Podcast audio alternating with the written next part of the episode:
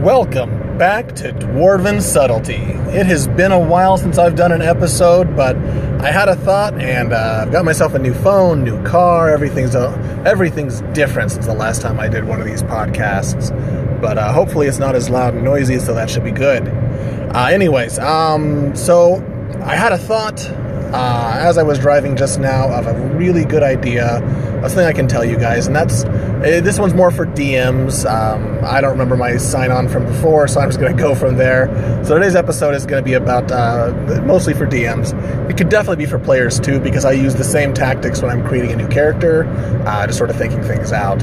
Um, so basically, this one is about finding inspiration for the world you're in, for the NPCs you see, for the objects that are available, uh, basically everything. Uh, like I said, it's good for players too because I use this when I'm creating players. You know, you look at Iron Man, you think, how the hell do I make that guy? There's a build for Iron Man in D&D 5e. There, there is. It's great. It's wonderful. Um, and it was made back when it first came out too, so it's actually probably been significantly improved. Anyway, so the thought that I had was that um, it was one that I actually used today on accident. Uh, so in my modern campaign, I have President Imitori, um, which is absolutely an anagram for Moriarty. Um, so she is this uh, high elf. She's lawful evil. She is. So I, I was trying to think of a way to make her very you know, an, an, evil elven wizard without making her a lich, but I wanted her to still have that immortality aspect. And I was watching, oh, this is terrible. My kids were watching music videos yesterday on YouTube, and a Taylor Swift music video came on. Um, and in this video, it's very sci fi, it's very technomancer, to be fair. I mean, she looks like a technomancer to me. And I'm watching this video, I'm all like, oh my gosh, that's President uh. It, it, it, absolutely is President Imitori. So I was very excited.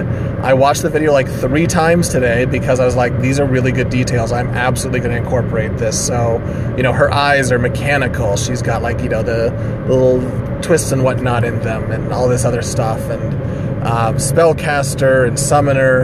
And I was looking through the. Um, the spell book, high level spells, ninth level spells, and there's a spell called Clone. Uh, I don't know if this is from the Modern Arcana system or if this is from Core, but I was very excited when I saw the spell Clone because what it does is you basically have a cylinder that the clone can fit in. It takes one month for the clone to grow, and then it stays in stasis until you die. Then your tr- consciousness is transferred into the clone. It has all of your memories, powers, abilities, levels, etc. It just doesn't have your gear. It's naked. Um, so I'm sitting here looking at this. I'm all like, this could be her trick to immortality without needing to be a lich. So the thought that I have is, um, she tells people that she's you know seven, eight hundred years old. She still looks vaguely young because she's an elf elves don't really age specifically. They get to a certain point and kind of idle out. Um, and so from that, I was all like, okay, well, what if every, you know, so many hundred years or so, whatever, she makes a clone of herself, kills herself, and then goes into the clone? And I'm like, that would work really well. And in the music video, Taylor Swift's character is making a clone of herself that you know, in the end it kills her, but whatever, that's okay. Um, but I was watching it, I'm like, this is 100% what I'm looking for. And from that, I'm watching the the music video and I'm looking at the character sheet and I'm building up a backstory for this character. And this is an NPC. Uh, it's the big bad boss, but it's an NPC. Uh, it's a potential big bad boss. My players are, wa- are listening to this. You already know. You already know. um, but as a technomancer, you know, she already has phenomenal cosmic powers. Being a level 20 technomancer, yeah, even more so. And then I was thinking, you know, it would be kind of fun if, uh, you know, we max out some of her stats.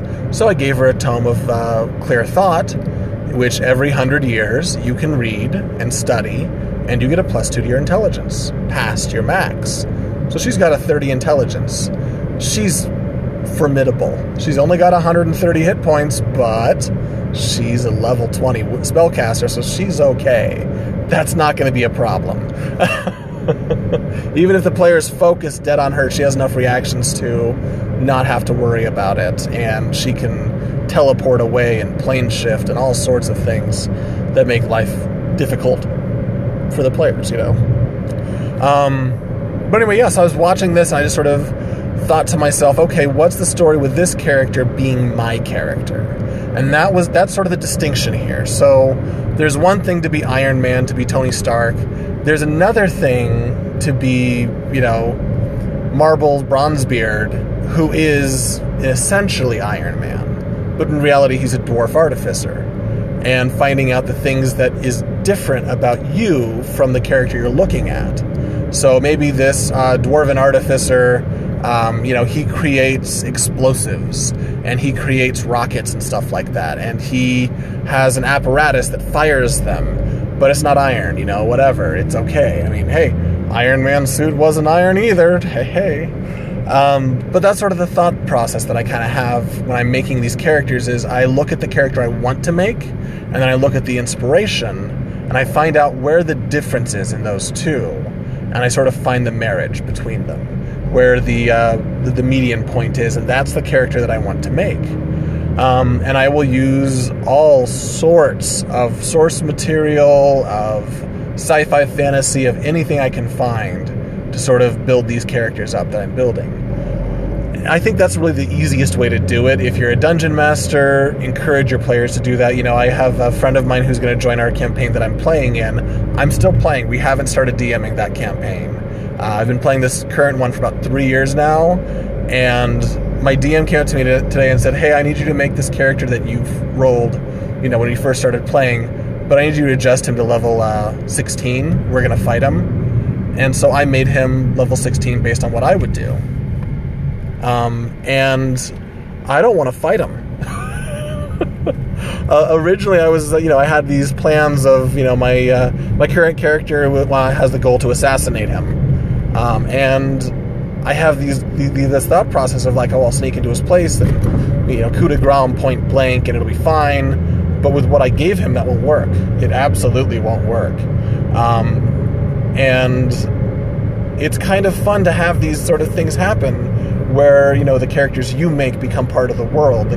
Um, I kind of went off on a tangent there and lost my train of thought. These things happen. Um, anyways, but the the characters that uh, my friend was going to bring in. Um, I asked her uh, what kind of character she wants to play, and she's like, "Oh, my husband rolled me up this one character. It's this kind of thing." I'm all like, "Okay, well, that's cool. It's definitely a great character. Uh, we can, uh, you know, I can help you flesh that out if you'd like to, sort of get it all set up."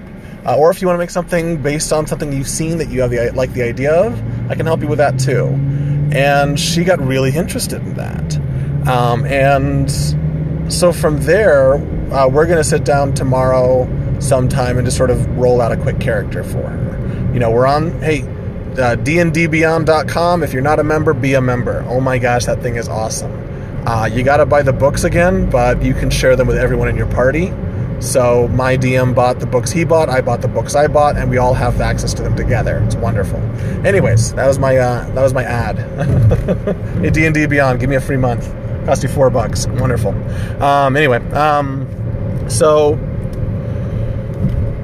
so yeah, we're gonna sit down D and D Beyond and just sort of make a character up for her real quick. Um, and we'll go over like magic items that her character should have since we're co- she's coming in at either level 8 or level 9 the dm hasn't told us yet. Um, and from there we'll sort of figure out you know okay so she, if she's going to be i think she said she was an elf uh, half elf uh, rogue which is what she wanted to be so i was very excited with that. Um, so we'll make sure that we get her you know the, the, the sneaky stuff you know the rings and whatnot that a thief would have. Uh, just get her basically squared away um, and that's that's what you do with these things. You know, you find out what they want. Um, if there's a source material out there that they can pull from, absolutely, it's a wonderful thing. Someone's already written it. There's no reason to write it again. So it's a really useful option when you're putting these characters together. Um, when you're world building, you know, finding sources that are useful. Like I said, the the map for my world is the map of Zootopia from Disney's Zootopia it works. The uh, the basis of how all the uh, creatures work is the exact same. you know, drow and goblins and orcs working with elves and humans and gnomes. Uh, gnomes and kobolds will still, of course, have their animosity. I've even got a storyline planned out for that just to have some fun. Um, but I mean, when they're all working together, they're working together. You know, it's life as usual. Um, so I've got that, you know, and then I have some original characters that I brought in, some original ideas. Um, I uh, the, the the video game Matrix Online that's been shut down for a decade. I actually pulled up their Wikipedia page and was like, you know, finding interesting NPCs from that game because I I was one of the four people who played it. Um, so I was pulling up some interesting NPCs from there, and I came up with all of these amazing characters, uh, specialty shops, all this kind of stuff. It is a great thing to do to just sort of look out there and see what other people have put together. If you like reading characters from novels, locations from novels, quest lines, I mean, really anything can be pulled from novels, books, movies, TV shows, whatever you have. Um, follow your resources, use what you've got, and I think your characters and your campaigns will be amazing. Um, if you have any questions, definitely look me up. Um, I don't really check the social media stuff anymore, but um, just go ahead and reach out to me at uh, dwarvensubtlety at gmail.com. That still comes directly to me. Uh, and I will be sure to check up on that. Anyways, um, that's all I've got for right now. Uh, it was great talking to you. Good to be back. I might do some more of these. We'll see how things go. Uh, in the meantime, though, this has been Dwarven Subtlety. Stay subtle, me lads.